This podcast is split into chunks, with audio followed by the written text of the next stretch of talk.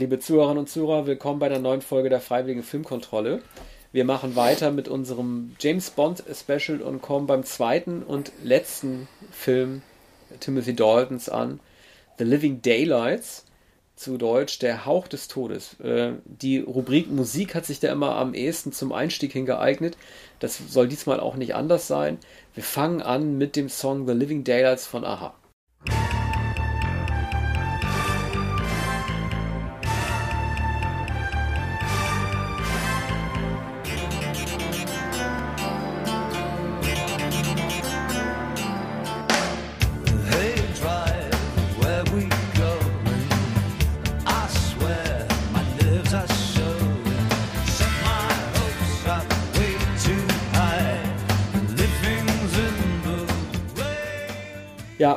Arne, ich hatte beim letzten Mal bei A View to a Kill ja schon gesagt, das ist ähm, der beste Bond-Song aller Zeiten. Das finde ich auch noch immer.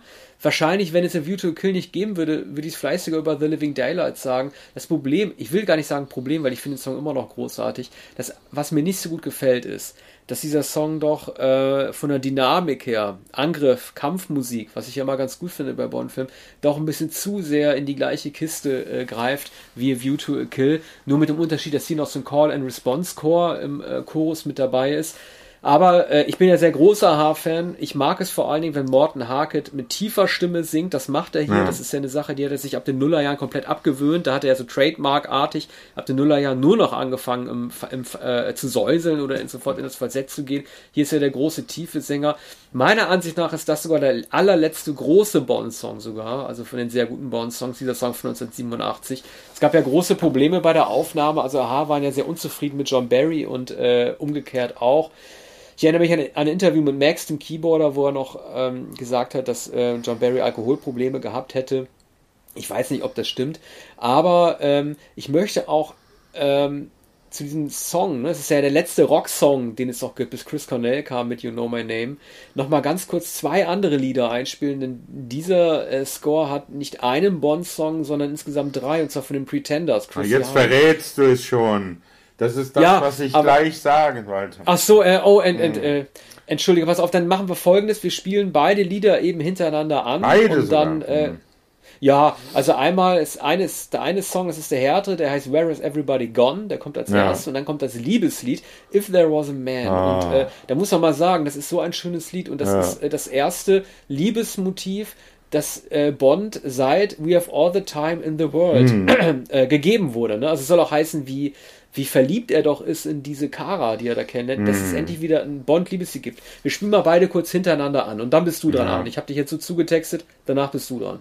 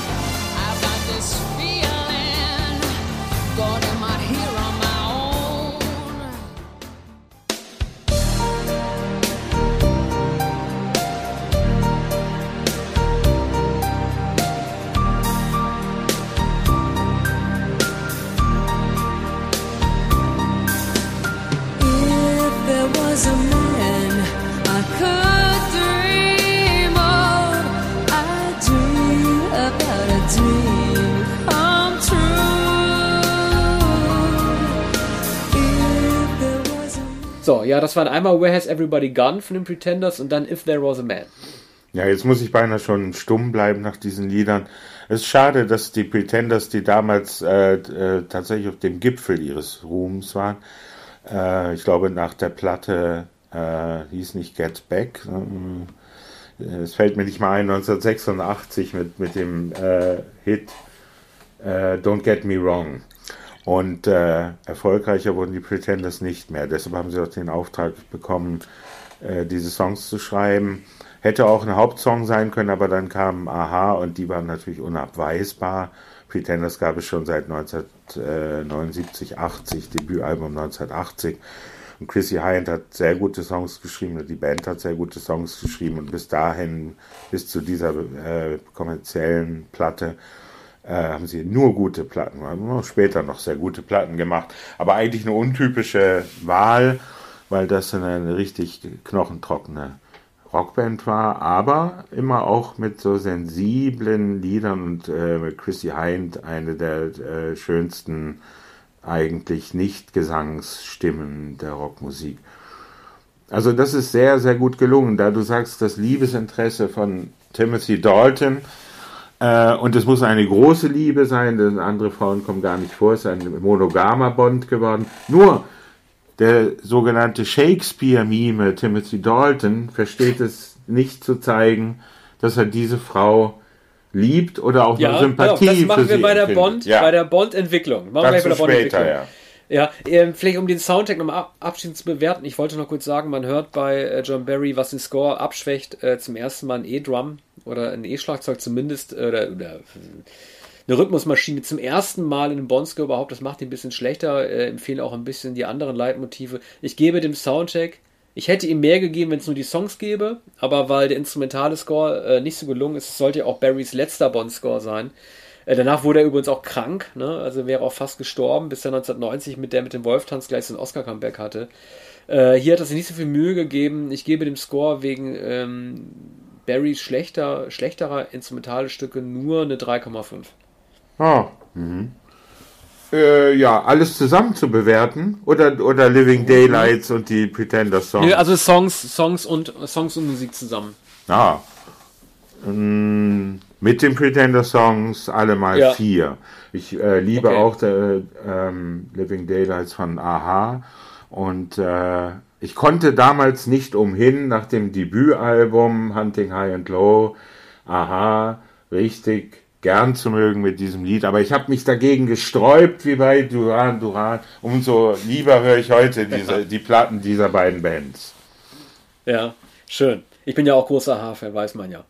Äh, machen wir bei der Bond-Entwicklung weiter. Äh, du hast es ja schon angedeutet, der Shakespeare-Mime. Also, es ist unabweisbar, dass Dalton äh, sich nicht wohlgefühlt hat in der Rolle. Ihm ist unbehaglich. Äh, ich glaube auch, ne, heißt, ich glaube, man kann es ja nur vermuten. Weißt du, alle machen sich über Lesenby lustig, aber äh, Lesenby hatte nur Jean Connery als Vorbild und hat versucht, äh, finde ich, so zu spielen wie Sean Connery. Er hat versucht, ihn so ein bisschen zu imitieren, was ihm teilweise auch sehr gut gelungen ist. Ich finde, man merkt bei Timothy Dalton so ein bisschen die Motivation an, dass er sich unbedingt abgrenzen will von allen möglichen Vorbildern. Man hatte ja schon zwei Vorbilder gehabt. Es gab den sehr coolen John Connery, den männlichen Connery und den verspielten, äh, ähm, leicht ekstatischen Roger Moore. Und wa was hätte Timothy Dalton jetzt machen äh, sollen? Es gibt so Sätze, die Roger Moore in ähm, View to a Killer auch schon gesagt hat, die sie jetzt Dalton ins Drehbuch geschrieben haben, wie Money Penny seien sie ein Schatz. Man merkt es Dalton an, wie er nach unten guckt, dass ihm das keinen Spaß macht. Ne? Andererseits muss man sagen, äh, wie du auch gesagt hast, er ist verliebt, er ist der monogame Bond, er sagt, lass es einfach geschehen zu äh, äh, Miriam der Abo und sie halten auch Händchen und solche Sachen. Das sind Sachen, die er sonst nie getan hätte. Ja, Timothy Dalton äh, ist ein Mann, der nicht aussieht, als würde er Händchen halten. Ähm, vielleicht liegt es an dem Grübchen, vielleicht liegt es an, an dem gemeißelten Gesicht, an der gesamten, an der ganzen Ernsthaftigkeit dieses Mannes. Ähm, es kam eine ungeheure Ernsthaftigkeit mit diesem Mann, überhaupt keine Ironie. Er, er versteht es äh, überhaupt nicht, irgendeine ironische Regung zu zeigen. Auch leider keinen Charme. Ähm, mit, mit, ähm, das, das kurze Geplänkel mit Moneypenny funktioniert nicht mehr. Ist übrigens auch eine, eine neue Moneypenny, oder? Ist eine neue Schauspielerin äh, ja, von Man ja, Moneypenny. Es ist auch, es und, auch äh, hm. das mussten sie wahrscheinlich machen, weil du hattest ja. bei Moore und Connery noch ein ähnliches Alter, wie mit, ja. mir fällt ihr Name leider nicht ein, mit der alten Darstellerin, aber das geht jetzt natürlich nicht mehr, ne? Nee, es ist eine junge äh, Moneypenny, die etwas jünger ist als Dalton und äh, da gibt es erkennbar keine Verbindung, obwohl der Dialog etwas länger ist. Und es ist aber ge genauso klischeehaft geschrieben wie die anderen Szenen. Äh, man merkt aber schon, dass Timothy Dalton denkt, verdammt, jetzt muss ich die Szene spielen, die Sean Connery gespielt hat und die Szene, die äh, Roger Moore gespielt hat. Und äh, wie soll ich das denn machen? Ne? Er hat überhaupt keine Mittel dafür. Das einzig Rührende ist, ähm, äh, die Einführung von Dabo, die ähm, jemanden erschießen soll von, vom, von, vom Philharmoniehaus aus, von, von ähm, aus einem Fenster. Und ähm, Timothy Dalton hat schon auf sie angelegt äh, vom gegenüberliegenden Fenster und wird dabei beobachtet mit, mit ähm, Infrarot. Und äh, er sieht, dass es eine Frau ist und er sieht, dass sie gleich schießen wird und er erschießt sie nicht, sondern er schießt ihr das Gewehr aus der Hand, wie sich dann später herausstellt, hat sie gar keine, äh, also sie kann glaube ich äh, schießen, das hat sie wohl beim Vater gelernt, aber ähm, sie äh, kann kaum das Gewehr halten, wie man da erkennt. Naja, aber meine, ja. die, Ge die Geologin konnte das nicht. Ja, die Geologin aus, Die Geologin ja. konnte ja. das nicht. Ja. Äh, die konnte aber erklären, wie es sich mit, den, mit dem Erdbebengebiet und mit den Ölgebieten im Orange County verhält. Äh, was, äh, die, die, die konnte, glaube ich, ähm, chinesisches Porzellan über Köpfen zertrümmern.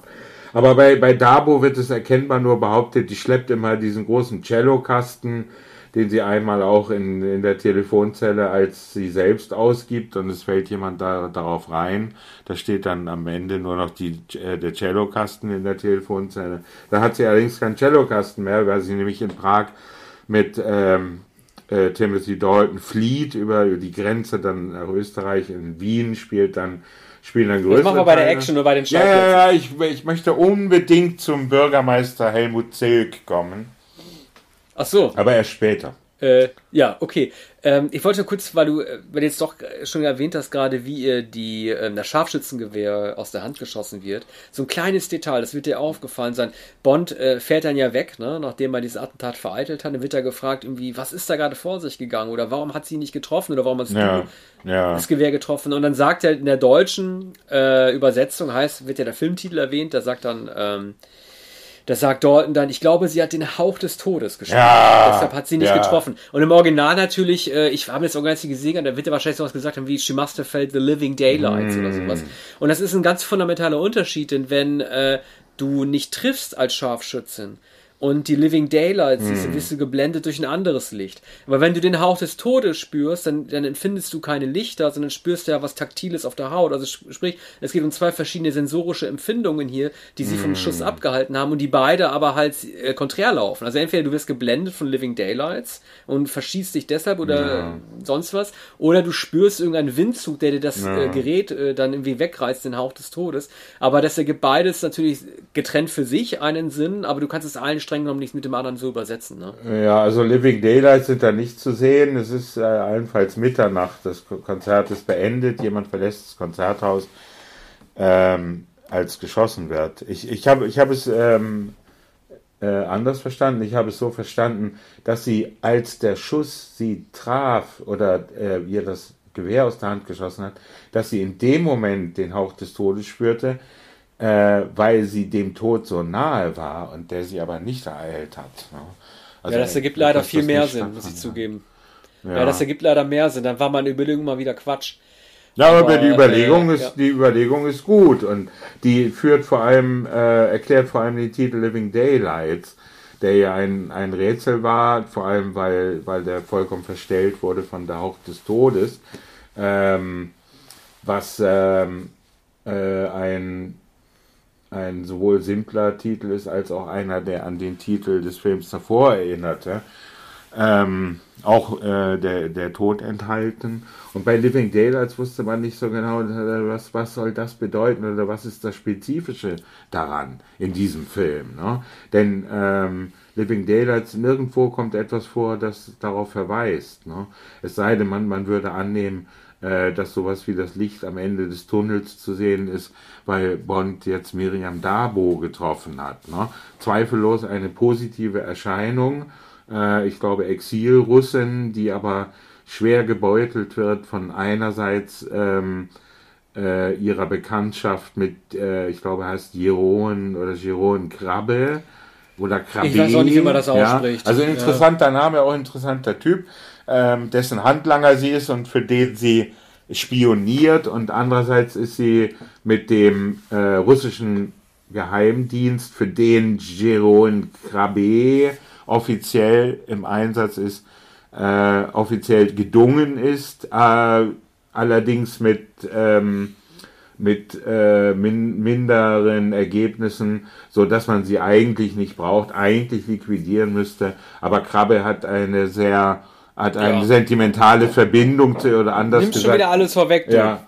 Da, da, da, machen wir, machen wir bei, bei Bösewicht und, äh, und Frau rüber. Lass uns die Entwicklung eben abschließen. Ja. Äh, also, oder generell den Bond, den ja. Charakter. Man kann ja weniger von Entwicklung sprechen, als hier tatsächlich von der, von der Ursprungsgenese halt irgendwie äh, eines James Bonds. Also, ähm, es gibt viele, viele Puristen, die sagen, dass sie gerade die, äh, diese nachdenkliche und auch wie du festgestellt hast, ironiefreie Darstellung gut finden. Aber ich bin da sehr altmodisch. Äh, ich will den Womanizer haben als Bond und ich will den Joker haben als Bond und das erfüllt Dalton für mich nicht und deshalb gebe ich ihm nur eine 2,5. Hm. Ja, ähm, also diese unfassbar hölzerne Darstellung äh, äh, beschäftigt mich noch immer. Die hat mich damals beschäftigt und mit den Jahrzehnten ist es einfach nicht klarer geworden. Ich möchte nachher noch etwas sagen zu den Schauspielern oder zu möglichen Schauspielern. Ich hätte es sogar schon sagen können äh, bei, bei dem Titelsong, aber jetzt ist es auch dafür zu spät. Also ich bewege mich ja, zwischen den Kategorien. Äh, Madonna war im Gespräch natürlich für den Titelsong und ähm, erst kurzfristig wurden Aha genommen. Woran scheiterte Madonna? Damals war, äh, was war ungefähr? Äh, Papa Don't True Preach war, oder True äh, Blue? ja. Die True Platte. Und dann ja. Who's That Girl war eigentlich im selben ja. Jahr äh, der Film ja. von Who's That war natürlich nicht erfolgreich, aber äh, ja, True Blue Songs war enorm, hm. enorm erfolgreich. Na, jedenfalls ähm, war man sich sicher, dass man Madonna nehmen würde. Madonna war begeistert, aber Madonna stellte eine Forderung. Ihr damaliger Freund Sean Penn sollte in dem Film mitspielen und die Produzenten haben es verweigert. Sie wollten John Penn nicht im Film haben. Und so scheiterte es. Madonna hat den Song nicht geschrieben und wir erleben Sean Penn nicht als Bösewicht und nicht in der Rolle äh, des Jeroen Krabbe, für die er möglicherweise etwas zu jung gewesen wäre. Vor allem erinnerte man sich sicherlich an den barfüßigen Sean Penn mit nacktem Oberkörper in Fast Times at Richmond High und diesen Typen wollte man nicht im Bond-Film haben. Ja, man wollte vor allem nicht nur den nicht haben, man wollte auch den Sean Penn aus äh, Shanghai Surprise nicht haben. Das, äh, ja. der, dieser Mega-Flop, dieser Film, den mhm. er mit mhm. Madonna gedreht hat, der äh, Sean Penn ja. war damals einfach auch noch keine heiße Nummer. Mal unabhängig davon, dass er wahrscheinlich zu keiner der Rollen, die hier zur Verfügung gestanden hätten, halbwegs gepasst hätte. Ja. Aber das ist eine interessante Anekdote. Ich wusste das nicht. Ich hätte jetzt immer, ich werde immer davon ausgegangen, dass man nach Duran Duran automatisch zur nächsten mhm. äh, ähm, Popgroup irgendwie gegriffen hätte, die, die, die nach Duran Duran. Duran Duran waren 87 Jahre schon nicht mehr erfolgreich.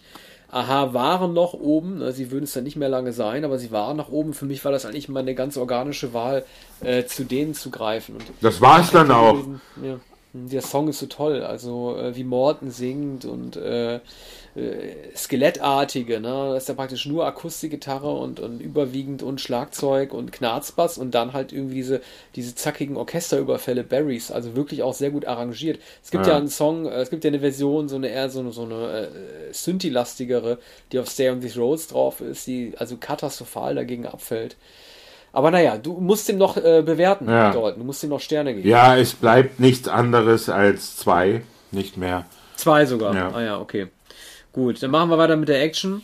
Also, äh, ich habe ja immer ein Fable, siehe Octopussy für die umgedrehten KGB-Agenten, die wird es ja auch geben.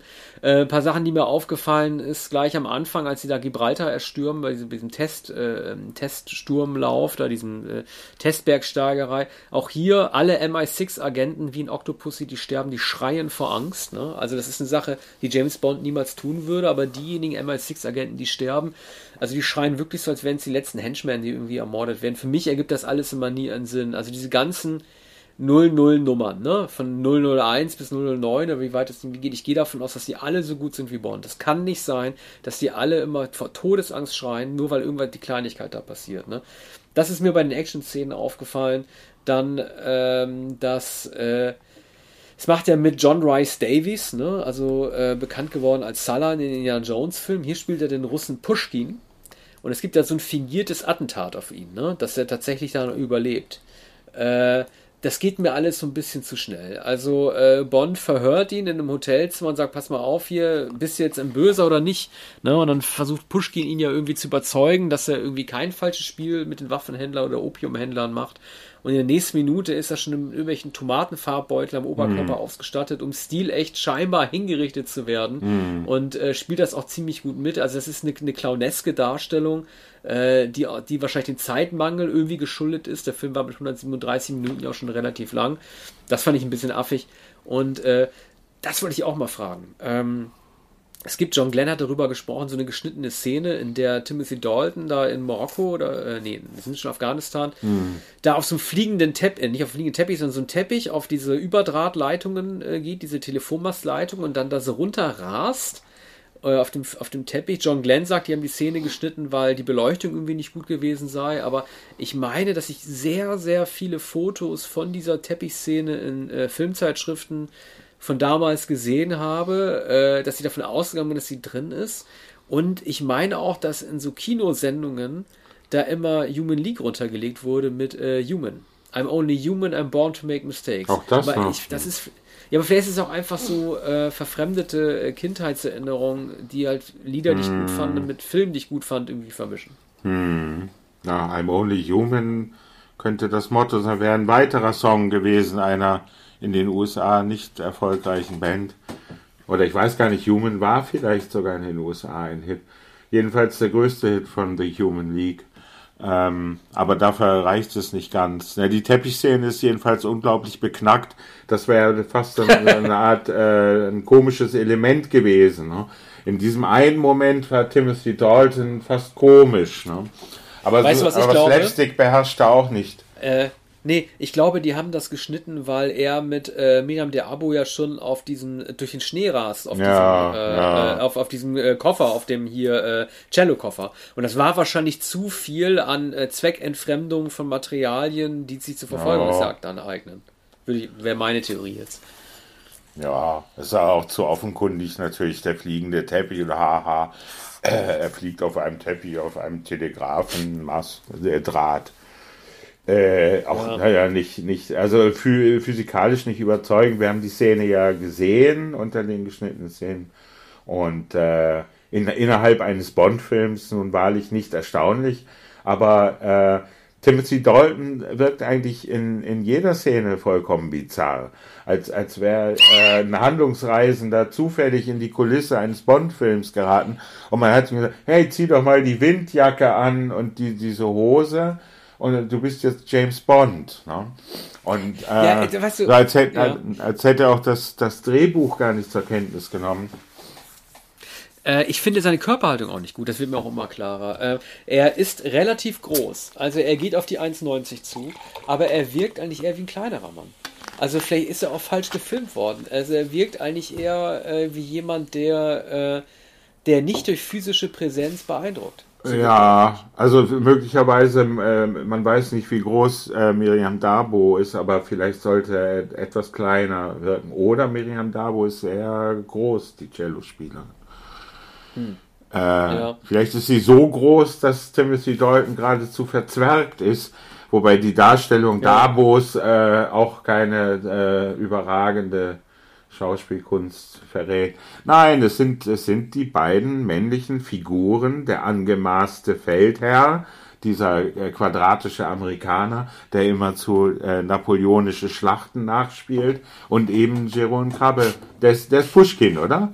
Der also eigentlich auch Freund. Nee, Nein, Pushkin nee, nee, ist nee, der, der General das ist der echte Russe, der ja. äh, sich so äh, diese Scheinhinrichtung da irgendwie, dieses Scheinattentat über sich ergehen lässt. Ja. Das ist, das ist einer der Guten. Ne? Das ja. ist einer der Guten äh, äh, und John, also für, für John Ron Davies ist es eher einfach gewesen. Ne? Ja. Also er hat immer den, der hat immer den Orientalen gespielt, ne? Und ja. äh, einmal halt in den Herr der Ringe-Filmen auch den Zwerg. Äh, aber das, hm. ist, das ist für den eine Glanzrolle. Also das, das, man kann ihn da nicht vorhalten hm. und das, das war auch eine gute Besetzung, den irgendwie zu nehmen. Also weit, hm. weit interessanter als also auch als Joe Don Baker, also als dieser komische General. Also actionmäßig, ich fand es, ich fand auch diese Flughafen-Hangar-Szenen enttäuschend. Ähm, ich fand, ich möchte über eine längere Action-Szene bei dem Bösewicht, diesen Blonden, äh, nochmal zu sprechen kommen, der dieses äh, MI6-Revier stürmt. Total lächerlich, also würde ich gerne über Bösewicht überreden. Also äh, alles in allen Schneeverfolgungsjagd und so. Ich meine, ich finde es ja irgendwie schön, dass man, dass man tatsächlich KGB-Action aussieht, also Bond gegen Russen, also wie die im Schnee verfolgen. Das ist ja eine Sache, die es im Bond-Film gar nicht so häufig gibt. Dass er, dass er, dass er, dass sie direkte Action macht, direkte Konfrontation mit Russen. Das ist, obwohl im Kalten Krieg immer Russland der Gegner für ihn gewesen ist, gibt es eigentlich selten die Konfrontation mit Russen. Das hat man da einmal gezeigt. Aber das, ähm, das reicht mir alles nicht. Hm. Ich gebe der Action eine 2. Action ist für mich nicht hm. mehr als 2. Hm, hm. Naja, na gut, man hat die Mujahedin und man hat das Transportflugzeug, eine ganz lange Szene, da sich ähm, Bond erwehren muss und am Ende ein Netz mit Paketen aus dem Flugzeug geweht wird und äh, beide hangeln sich dann an diesem Netz entlang. Ja, das ist ein guter Stand. Ja, das am Ende abgeschnitten, aber man sieht natürlich ungefähr, wie es gemacht wird.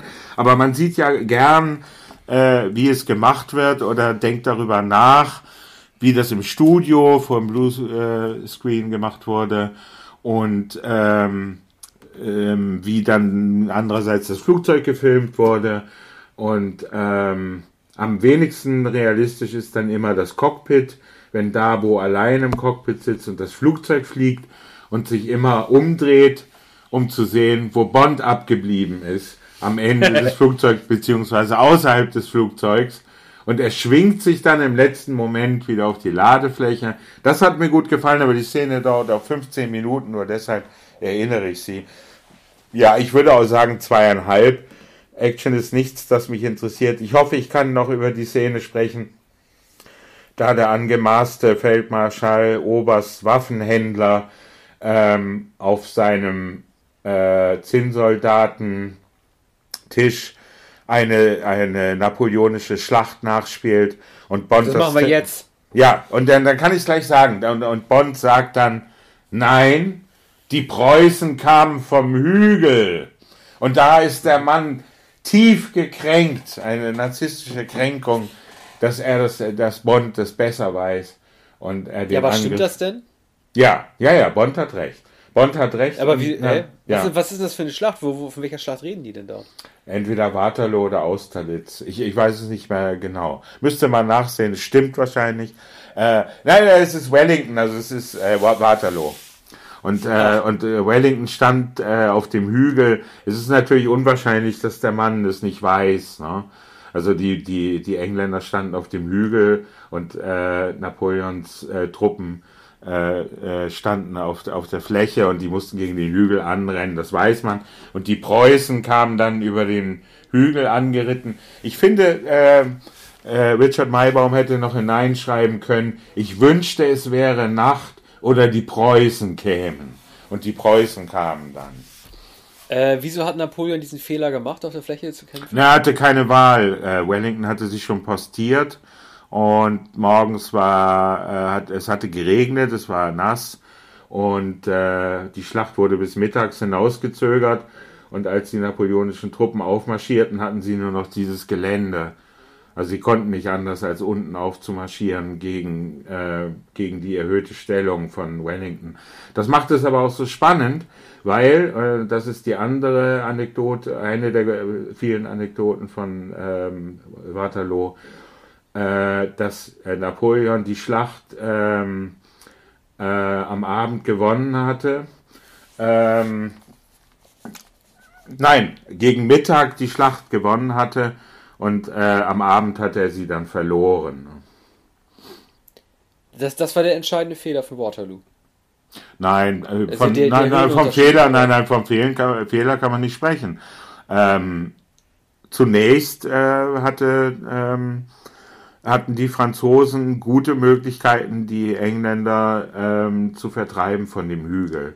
Also die, die sind mit ihrem Sturmlauf entscheidend vorangekommen und hatten gute Chancen und haben im Laufe des Tages die Chancen dann vergeben, weil die Engländer die Stellungen gehalten haben. Es gab auch einige Gehöfte am Rand und die Schlachten haben die Franzosen verloren.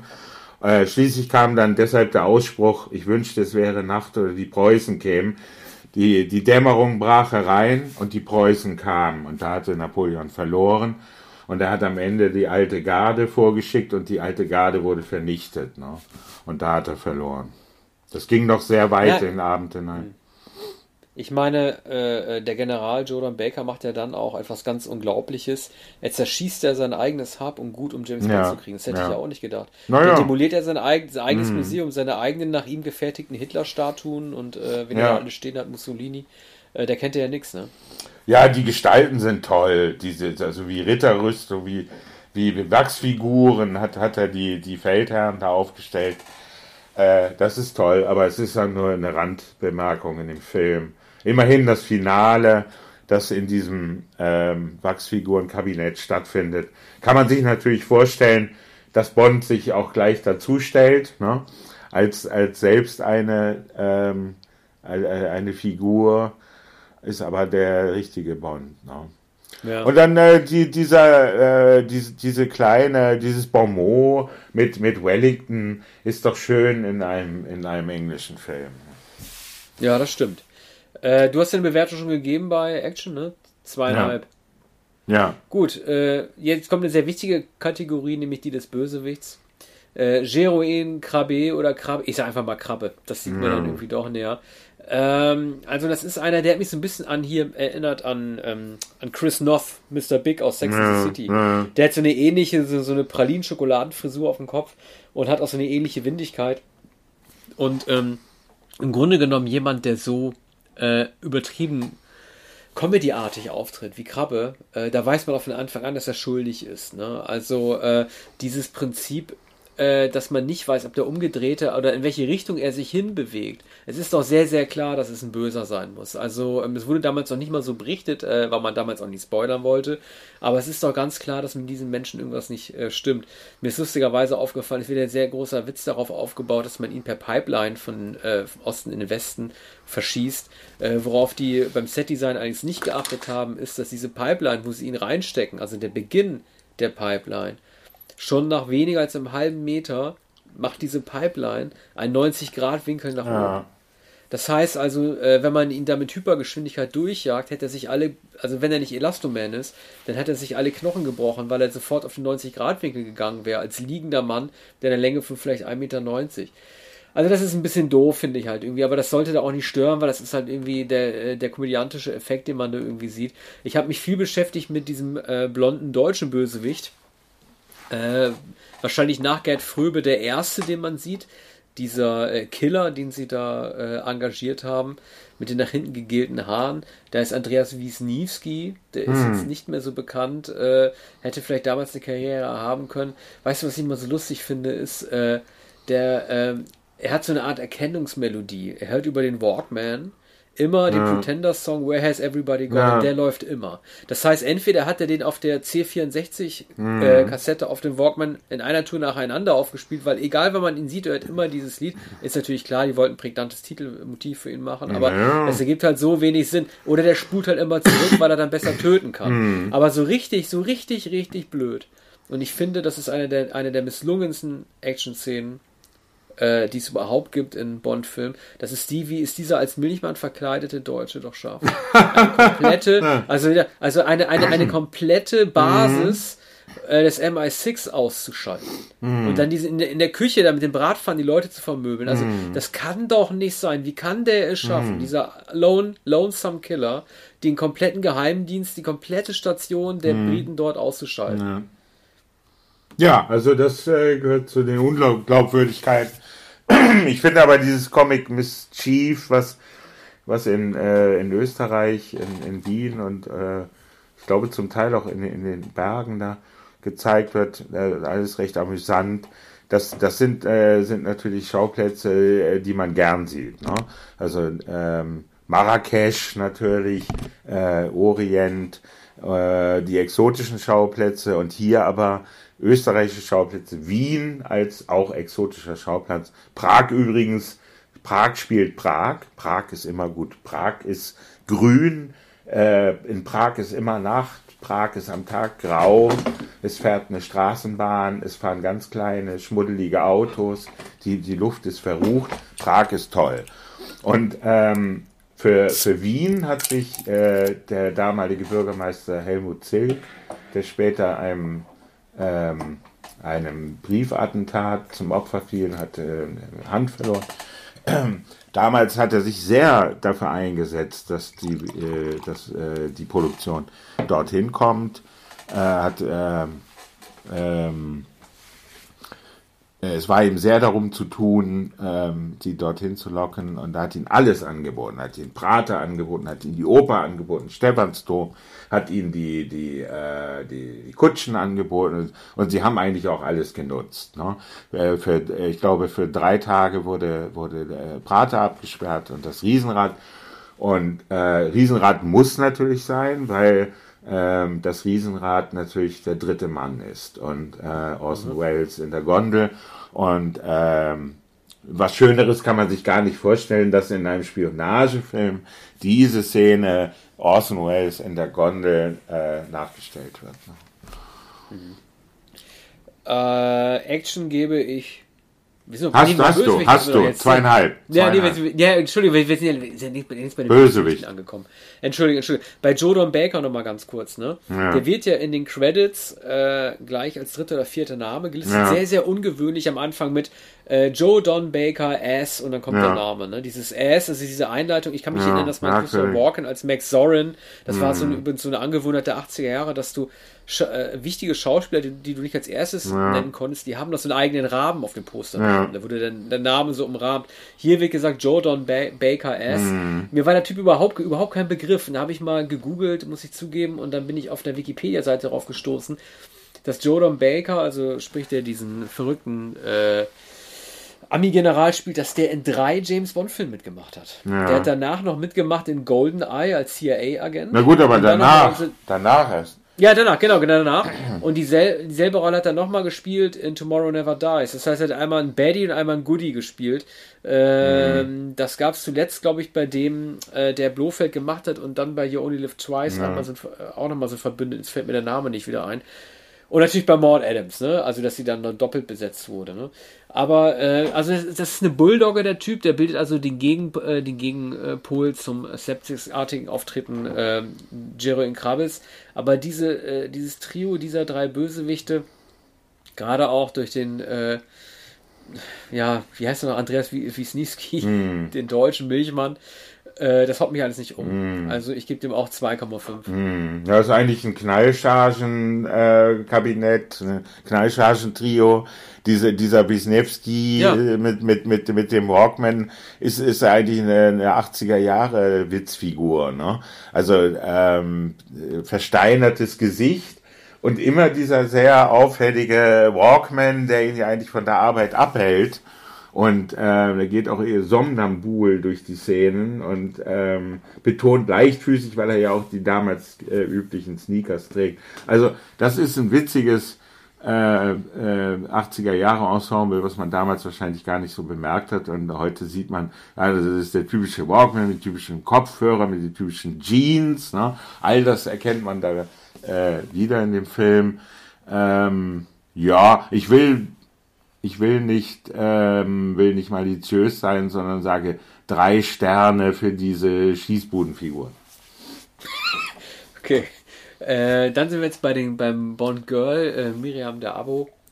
Sie hat ja, äh, finde ich, durchaus Parallelen zu Diana Rick aus Im Geheimdienst ihrer Majestät. Sie hat ein ähnlich starkes Selbstbewusstsein. Sie setzt sich ja auch damit durch, dass sie äh, Oni Cello die Stadt nicht verlassen will. Bond ja. sagt ja auf keinen Fall. Da gibt es diesen Schnitt, der damals im Kino für große Lacher gesorgt hat, als er dann irgendwie äh, brummelnd auf, äh, auf, dem Fahrersitz sitzt, weil sie sich dann doch durchgesetzt und sich das Cello abholen müssen. Ist ansonsten aber, finde ich, eine sehr, sehr schwache äh, Bond, äh, ein sehr schwaches Bond-Girl. Ihr mimischer Ausdruck beschränkt sie meistens auf große Angst.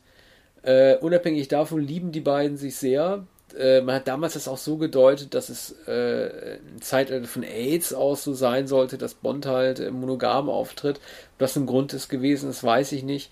Äh, wir haben halt hier ähm, das Ende des Films, das auch mit diesem Liebesmotiv If There Was a Man ähm, als Instrumentalversion heißt die Into, äh, Into Vienna äh, endet. Und das zeigt ja im Endeffekt auch, dass Bond es wirklich ernst gemeint hat. Ne? Also man endet mit der Liebe. Ne? Man endet nicht mit dem nächsten Abenteuer, sondern damit, dass Bond wirklich wieder was will von einer Frau.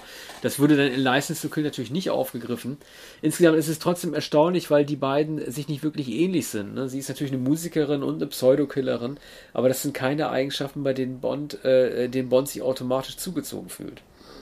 Ja, das verleitet mich jetzt dazu, ähm, ein, ein ehernen Satz zu zitieren, den Robert Redford in der Pferdeflüsterer sagt ähm, zu Kristen Scott Thomas. Ich liebte sie nicht, weil sie mir ähnlich war. Ich liebte sie einfach. Das muss Tom Timothy Daltons Motto in diesem Film sein. Er sagt ja auch nicht, na doch, er sagt, äh, du, du hast schön Cello gespielt. Vielleicht ist er ein Cello-Enthusiast und einmal geht er ins, ins Hotelzimmer und sie sitzt auf einer Art Podest und hat gerade geübt, aber unterbricht es sofort, als er ins Zimmer kommt. Und sagt, Spiel weiter! Spiel weiter! Na, er möchte gern noch ein bisschen mehr hören. ja. ja.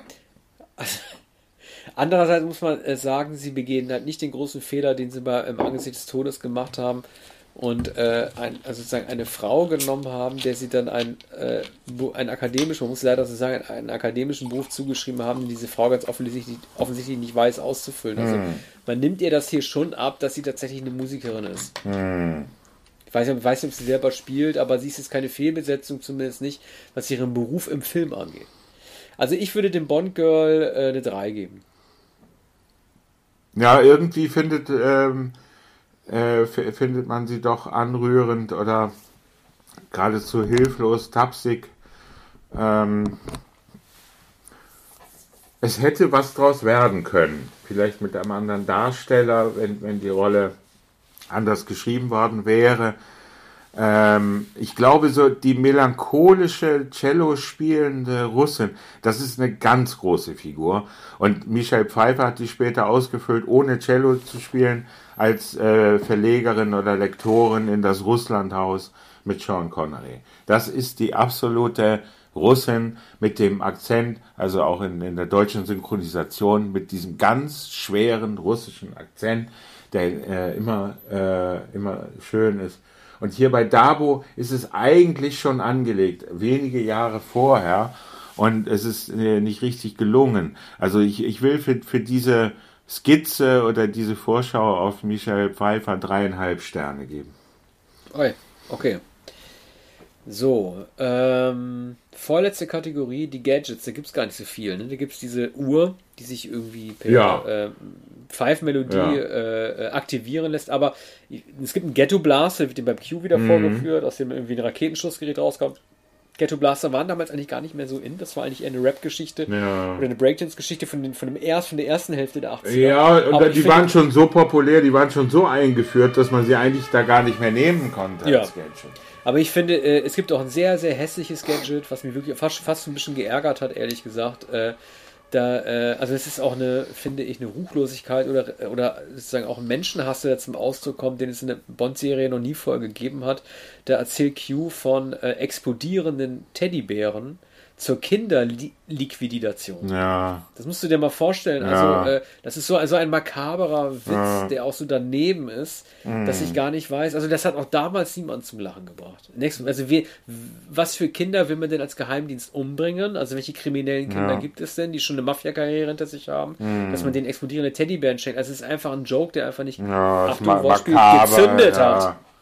Ja, ja, gut, also die können natürlich zünden, wenn, wenn äh, Erwachsene Kindern einen Teddybären schenken. Ja, ne? die ja aber die haben dabei Kinder, die haben dabei aber Kinder mit eingeblendet. Ja. Und die sagen ja auch die Kinderliquidation. Also ja. das ist, äh, das ist einfach ein dummer Joke. Ja. Der, der, passt auch nicht zu Bond, den kannst du, auch, den kann man machen mh. irgendwie in, in, irgendwie so, so ein Judd Apatow äh, in irgendeiner neueren Komödie oder so. Aber das, das gehört da einfach nicht hin, das ist einfach dumm. Mhm. Also, ja. Viel mehr Gadgets hm. gibt es auch nicht in dem Film, also zwei. Nee, eineinhalb hm. Ja, die Uhr ist auch besonders enttäuschend. Mit Uhren hätten sie nichts mehr machen sollen. Und die Uhr ist ja auch irgendwie so eine, äh, damals sagt man immer Quarzuhr. Ich wollte nie so eine Quarzuhr tragen, also auch anderthalb. Hm. Da sind wir brutal. Ja. Äh, die letzte Kategorie sind die Schauplätze. Ähm, also, wir haben ja, wir haben ja viel schon erwähnt, äh, Prag, Österreich. Mhm. Das sind auch Schauplätze, die gab es vorher nicht. So wie Afghanistan gab es eigentlich so vorher Ja. auch nicht. Äh, wir haben es hier äh, mit Opium und Waffenlieferungen zu tun, was ja irgendwie auch in die Zeit passt. Wir hatten ja ein Jahr später Rambo 3, der auch in Afghanistan spielt mit dem Mujahedin. Das war halt irgendwie ein spät 80er Thema, vielleicht auch, weil man gemerkt hat, dass die Russen da nicht weitergekommen Ja. sind und der Afghanistan-Krieg bald beendet sein würde, ein Jahr später. Wir haben es hier mit einem Taliban außerdem zu tun, der in Oxford war. Und äh, also, was wirklich, wirklich, wirklich Slapstick war, ist, dass diese, äh, nee, die Mujahedin, nicht Taliban, Entschuldigung, die Mujahedin und einer von denen, ne, am Ende, der rennt die ganze Truppe von denen mit Munitionsgurten in die Oper, um da äh, äh, Bonn zu besuchen. Die rennen also so in ihrer tradi traditionellen Kleidung, wo auch immer die, die damit durch den Zoll gekommen sind, und ihren Waffen, ja, ihren Waffen, Munitionsgürten in diese Oper rein. Ne? Und die Assoziation, die man heute damit hat, ist natürlich, äh, sehe man, man mir bitte nach, aber so ist es halt normal, dass wenn sowas passiert, dass es sich um Selbstmordattentäter handelt. Ne? Und hier wird das halt für eine Komödie halt irgendwie benutzt, dass sie in die Oper rennen, um sich bei Bond nochmal zu bedanken. Also ich denke echt, man ist bei Hotshots oder sowas oder bei so äh, äh, Abrahams Zuckerfilmen oder sowas. Ja. Und das Interessante ist aber, dass Gogol äh, auch in dieser Oper mit drin ist. Und Gogol äh, als Russe des KGB müsste ja eigentlich auf eine ganz spezielle Art und Weise auf die Afghanen dort reagieren, weil das ja immer das Volk der ist, den, das die Russen niemals würden zähmen können. Aber auch er kann sich ein suffisantes Lächeln nicht verkneifen. Ja, hat schon eine gewisse Distanz zum Geschehen des russischen Geheimdienstes. Ja, das ist äh, seltsam, slapstickhaft. Aber zu den Schauplätzen, äh, Wien ist äh, großartig, Prag ist, äh, wird wenig gezeigt, aber das, was gezeigt wird, ist bester äh, Kalte Kriegsfilm und ähm, Afghanistan äh, war dann tatsächlich sehr oft zu sehen und immer so klischeehaft zu sehen wie hier das Waffenlager in der Wüste. Marrakesch noch dazu auch immer zu sehen, auch bei Hitchcock schon Jahrzehnte vorher. Äh, trotzdem, äh, Bürgermeister Helmut Zilk äh, hat gut daran getan, Wien ins Spiel zu bringen. Also die Schauplätze sind das, was, was, was mir am meisten behagt an dem Film. Deshalb vier. Ja, ich gebe auch vier. Ich fand die Schauplätze auch gut. Es ist alles gut aufgenommen. Es ist, äh, sieht nachts gut aus. Ich bin ja jemand, der auch immer aufs Wetter achtet, ob sozusagen die Schönheit des Ortes auch durch die La durch das landestypische Wetter auch der jeweiligen Jahreszeit Ja. auch dargestellt wird. Ich fand, das war gut gemacht. Äh, Die Landschaftsaufnahmen äh, sind überzeugend. Auch Ja. der Schnee sieht gut aus. Also gerade als, als sie den Hütten runterjagen, das haben sie wirklich gut gemacht. Äh, Ich gebe dem auch vier. Äh, Die Gesamtbewertung, da bin ich bei zweieinhalb. Ja, mehr ist es nicht. Ich würde sogar rund zwei sagen, möglicherweise etwas ungerecht, aber ähm, wir müssen uns noch etwas Platz lassen für Der Morgen stirbt nie und dergleichen. Ja, Deshalb, der vollen Lizenz zum Töten. ja, Lizenz zum. Töten. Und ähm, die, die Bewertungen sind, werden allgemein etwas niedriger, aber es muss eine Varianz darin sein. Deshalb sage ich hier zwei, denn äh, der Film ist doch auch einigermaßen langweilig noch dazu. Und, und das ist, ist natürlich schon äh, bei einem Bond-Film bedenklich oder ein Unterschied ums Ganze. Wenn es dann auch noch langweilig ist und man nicht mehr in Atem gehalten wird, trotz eben auch äh, Schauwerten und, und Schauplätzen. Ich musste mir, ich habe mich die ganze Zeit immer gefragt, was wäre, wenn Roger Moore noch einmal mitgespielt hätte. Äh, wie Roger Moore in dem Film noch ausgesehen hätte. Ich glaube, es hätte tatsächlich auch funktioniert, weil er war körperlich nicht so, nicht so herausfordernd. Höchstens in dem Moment, als er an dieser komischen, diesen, diesen Poststrickleine da äh, aus diesem Riesenjumbo da hinten rausfällt. Ja. Ne? Mit dem Deutschen. Aber Das äh, wäre, ja. ja. Also das wäre dann schon etwas fragwürdig gewesen. Die Szene hätten sie nicht gedreht. Ähm, aber gut, das wäre auch kein Verlust gewesen. Ne? Also ein, ein Showdown an einem äh, äh, äh, Netz, das aus einem Transportflugzeug hängt. Ähm, die längste Szene wahrscheinlich in dem Film. Aber ähm, und dann, dann fällt, ähm, fällt der Schurke natürlich aus dem Schuh, ne, rutscht langsam aus dem Schuh. Man hätte auch darauf verzichten können. Man hätte lieber noch ein bisschen mehr Miriam Dabo im Cockpit gesehen, die sich immer umdreht äh, nach Bond, ob er jetzt mal allmählich wieder zurückkommt. Ne? Von der Also man, sie Ladefläche. fliegt die Kiste auch, oder? Ja, ja, und die Sie muss die, die- die Kiste ja fliegen. Äh, Das ist natürlich ein, ein Autopilot, aber irgendwas ist ja wahrscheinlich noch zu machen. Tja, das hat sie immerhin gekonnt. Ja. Äh, jo. Sind wir am Ende Also, des Vortrags? Wir sind schon am Ende. Mhm. Als nächstes kommt ähm, Lizenz zum Töten. ja. Ja. Oder eine 90er-Folge. Also ich bin so ein bisschen durcheinander. Äh, mit, ich habt ihr ja gemerkt, liebe Hörerinnen und Hörer, wir nehmen immer auf und dann kommt doch noch was anderes dazwischen. ja, das aber, Jahr äh, 1990, oder? Naja, oder wir sind vielleicht schon bei 91 oder bei Tarantino. Müssen wir mal gucken. Mhm. Äh, gut. Alles klar. Ja, jedenfalls kommt Dann- äh, demnächst ein Bond und der ist Lizenz zum Töten. Ja. Vielleicht, ähm, das, das muss man noch mal prüfen, äh, wie er in Konkurrenz zu dem ersten Dalton ist. Ob es ein besserer Dalton ist. Also ich glaube nicht, ich kann mich daran erinnern, aber Ja. ich will es auch nicht vorwegnehmen, dass ich ihn sehr, sehr langweilig fand. Ja. Vielleicht lag es noch daran, dass Ja. John Barry nicht mehr mitgemacht hat. Mhm. Naja, gucken wir Jedenfalls mal. Okay, bis demnächst. Dankeschön. alles klar. Bis dann. Tschüss. Tschüssi.